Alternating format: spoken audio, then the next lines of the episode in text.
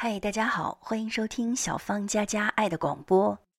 今天为大家送出著名的作家、画家丰子恺先生所写的一篇文章《送阿宝出黄金时代》，这也是丰子恺先生写给他十四岁女儿的一封信。阿宝，我和你在世间相聚，至今已十四年了。在这五千多天内，我们差不多天天在一处，难得有分别的日子。我看着你咕咕坠地，牙牙学语；看着你由吃奶改为吃饭，由匍匐学成跨步。你的变化微微的、逐渐的展进，没有痕迹，使我全然不知不觉，以为你始终是我家的一个孩子。始终是我们这家庭里的一种点缀，始终可做我和你母亲生活的慰安者。然而近年来，你态度行为的变化渐渐证明其不然。你已在我们不知不觉之间长成了一个少女，快将变为成人了。在送你出黄金时代的时候，我觉得悲喜交集。记得去春有一天，我拉了你的手在路上走，落花的风把一阵柳絮吹在你的头发上、脸孔上和嘴唇上，使你好像冒了雪生了白胡须。我笑着搂住了你的肩，用手帕为你服侍。你也笑了，仰起了头，依在我的身旁。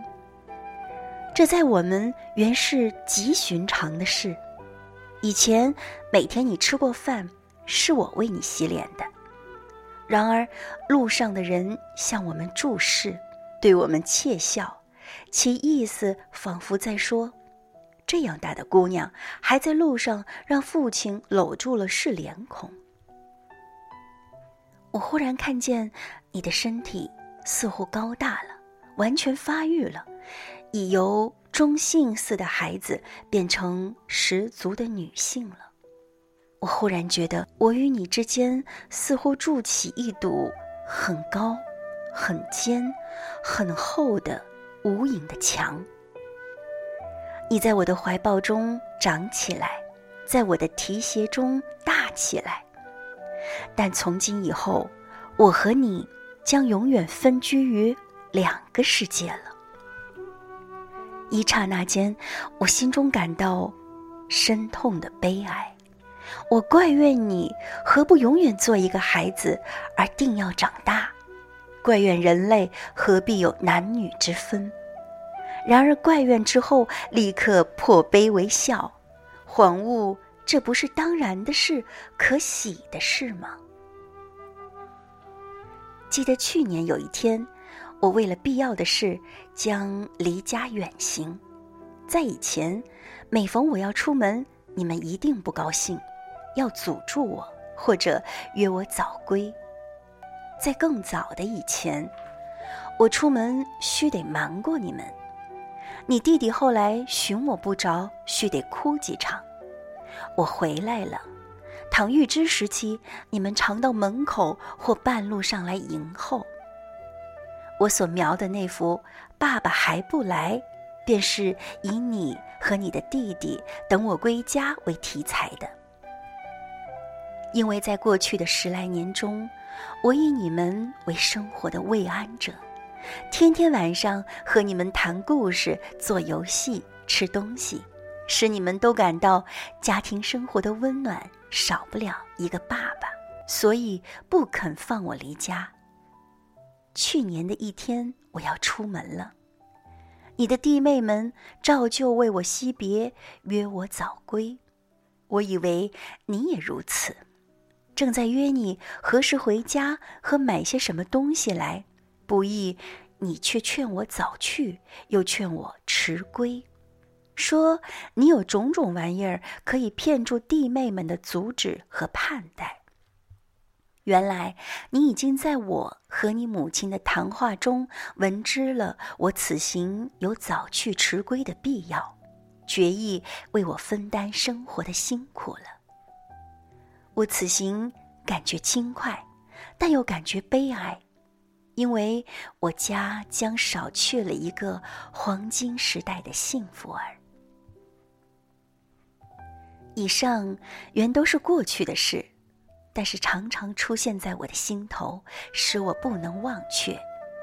现在你已是中学生，不久就要完全脱离黄金时代，而走向成人世界了。我觉得你此行的意义比出嫁更重大。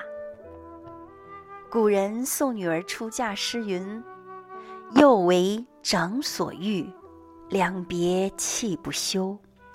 对此结衷肠，一往难复留。”你出黄金时代的忆往，实比出嫁更难复留。